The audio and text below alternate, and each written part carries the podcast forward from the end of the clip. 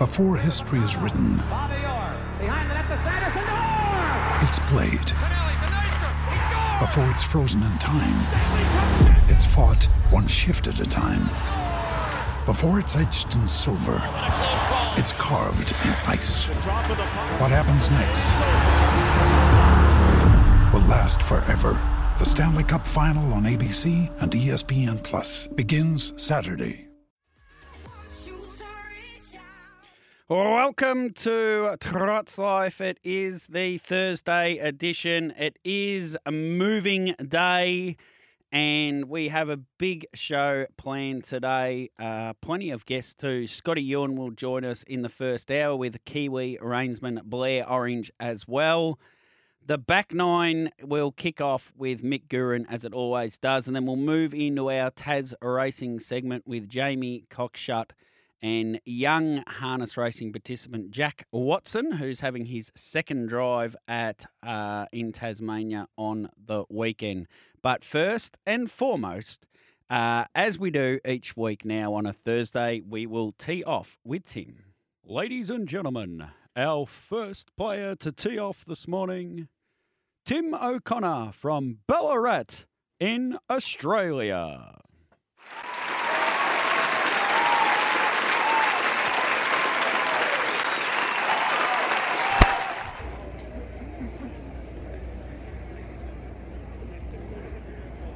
Get in the hole!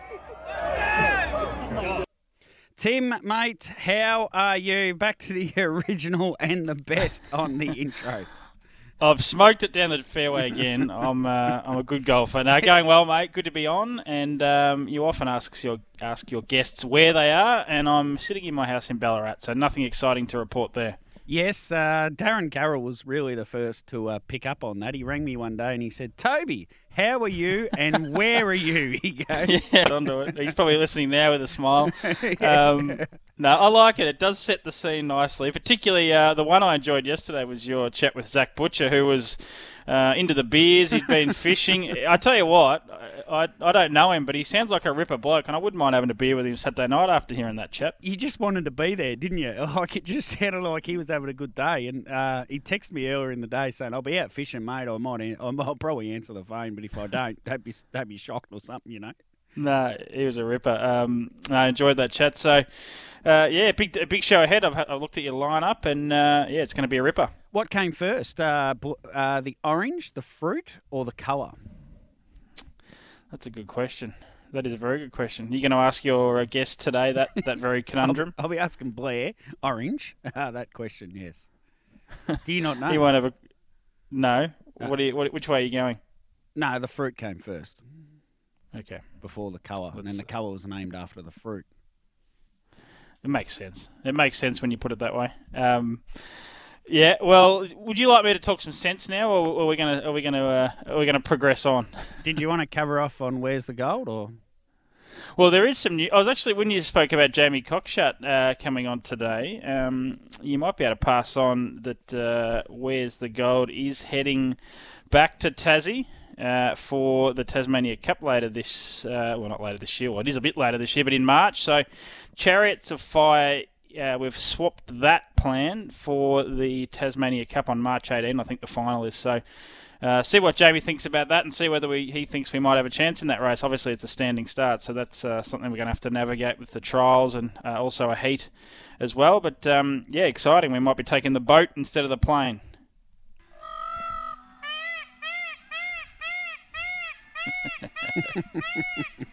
That was a, that was the old uh, two card trick there. Set me up beautifully. I just had to wait and wait. It was like you know when the ball's Hold. No, no, the ball's heading is sort of in between mid off and cover, and you think there's going to be one. wait, wait, wait. Yeah, there's one there now. Waiting, waiting. Yes, yes, yes.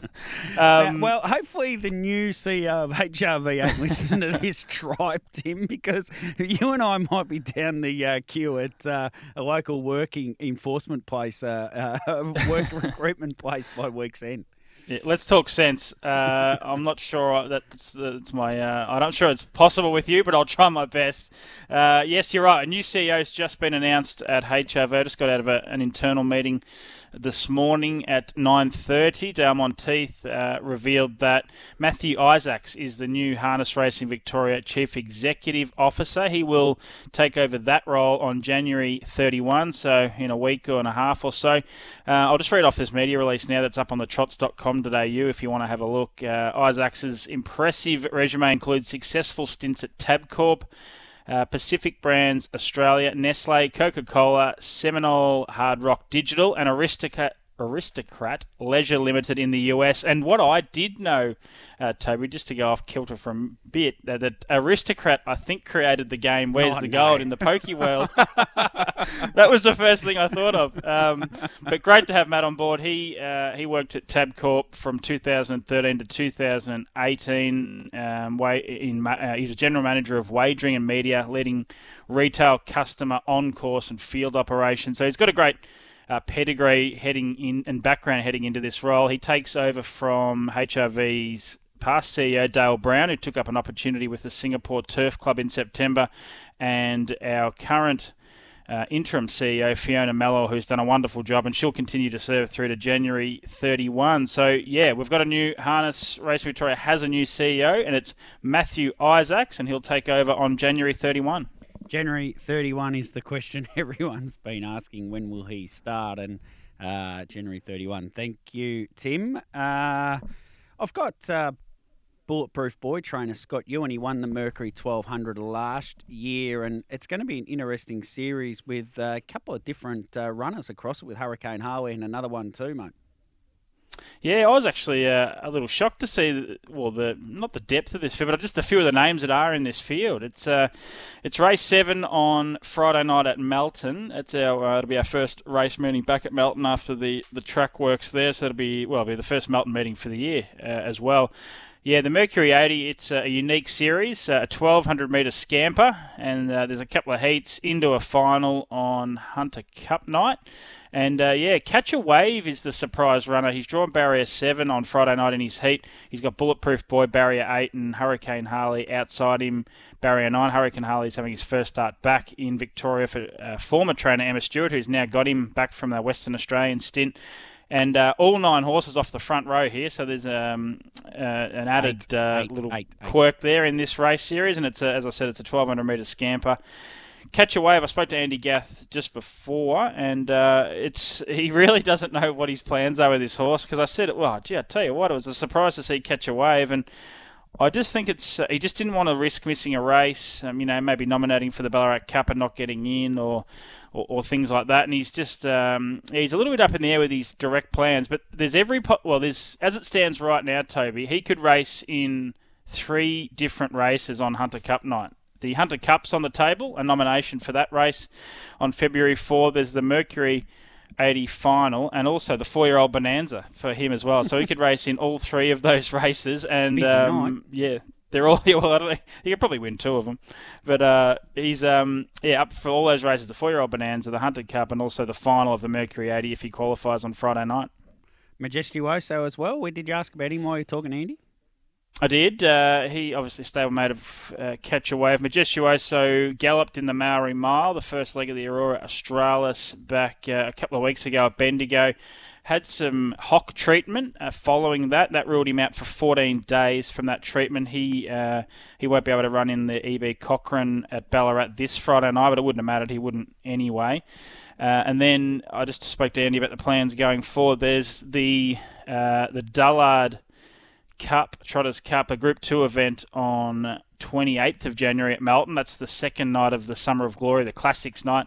That's the third leg of the Aurora Australis. Probably 50 50 was the comment for that race. So he may well miss that race and then just really get him right for his Great Southern Star defence on February 3 at Melton. Of course, the Great Southern Star, the another unique race where horses race twice in the one night, heats into a final at the start of the card, at the end of the card, and uh, Majestuoso won that early last year. So all systems go towards that race. He may miss the Dullard, though, the third leg of the Aurora Australis on February 28.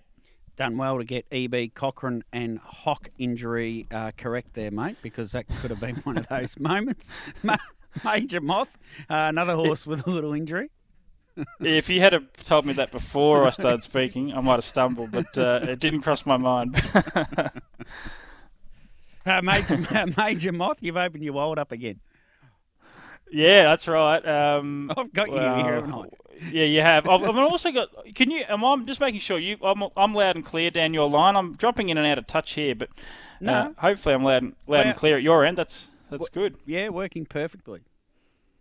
Lovely. Well, I'll press on. Major Moth uh, was um, went for a bone scan last week. He threw himself down, or he w- was down in the float after his Vicbred four-year-old uh, semi-final victory in uh, late December. He was obviously scratched subsequently for the final on New Year's Eve, so he missed that four-year-old final, which was won by Captain Belisario. Spoke to Len Parker, the owner. They went for a bone scan, precautionary. They didn't expect to find anything, but they just wanted to have a full body scan just to see if there's any hot spots or any areas of concern that they weren't aware. Funny, Tim says he. Uh, are you getting me down the line? Happy with? Yep, keep going. Sorry, mate. We just did lose you for a second then. And what was the result of the So- bone scan? Well, the bone scan is good. He is um, all clear. They're very happy with it. He'll press on. The campaign will start up in the next couple of days. Uh, he'll he'll commence work again, and uh, obviously Ballarat Cup and this weekend and the Hunter Cup are off the table. But all systems go with the aim being getting him into the Miracle Mile up in Sydney. Uh, through March. So great news for Major Moth fans. He will continue on, no major problems, and um, look out Miracle Mile if he can get there. Uh, Ballarat Cup, no doubt you'll be going, mate. I'll give you three winners if you want. I lost you again there. Ballarat Cup, did you say? Yeah, Ballarat Cup, you'll be going. Uh, I'll give you three winners on the night you, if you want them. Yeah, chuck 'em in. I'll, uh, I'll be doing the forms shortly, so I'll just put ticks next to those three races. You what do you like? Chinese Whisper, unbelievable at Hamilton. Unbelievable. Just has to trot Yeah. and it wins. Agree. Silent Major gets into a race against weaker opposition than what he has competed more than competitively against before. He's had a couple of sort of runs back. He'll be a bit fitter.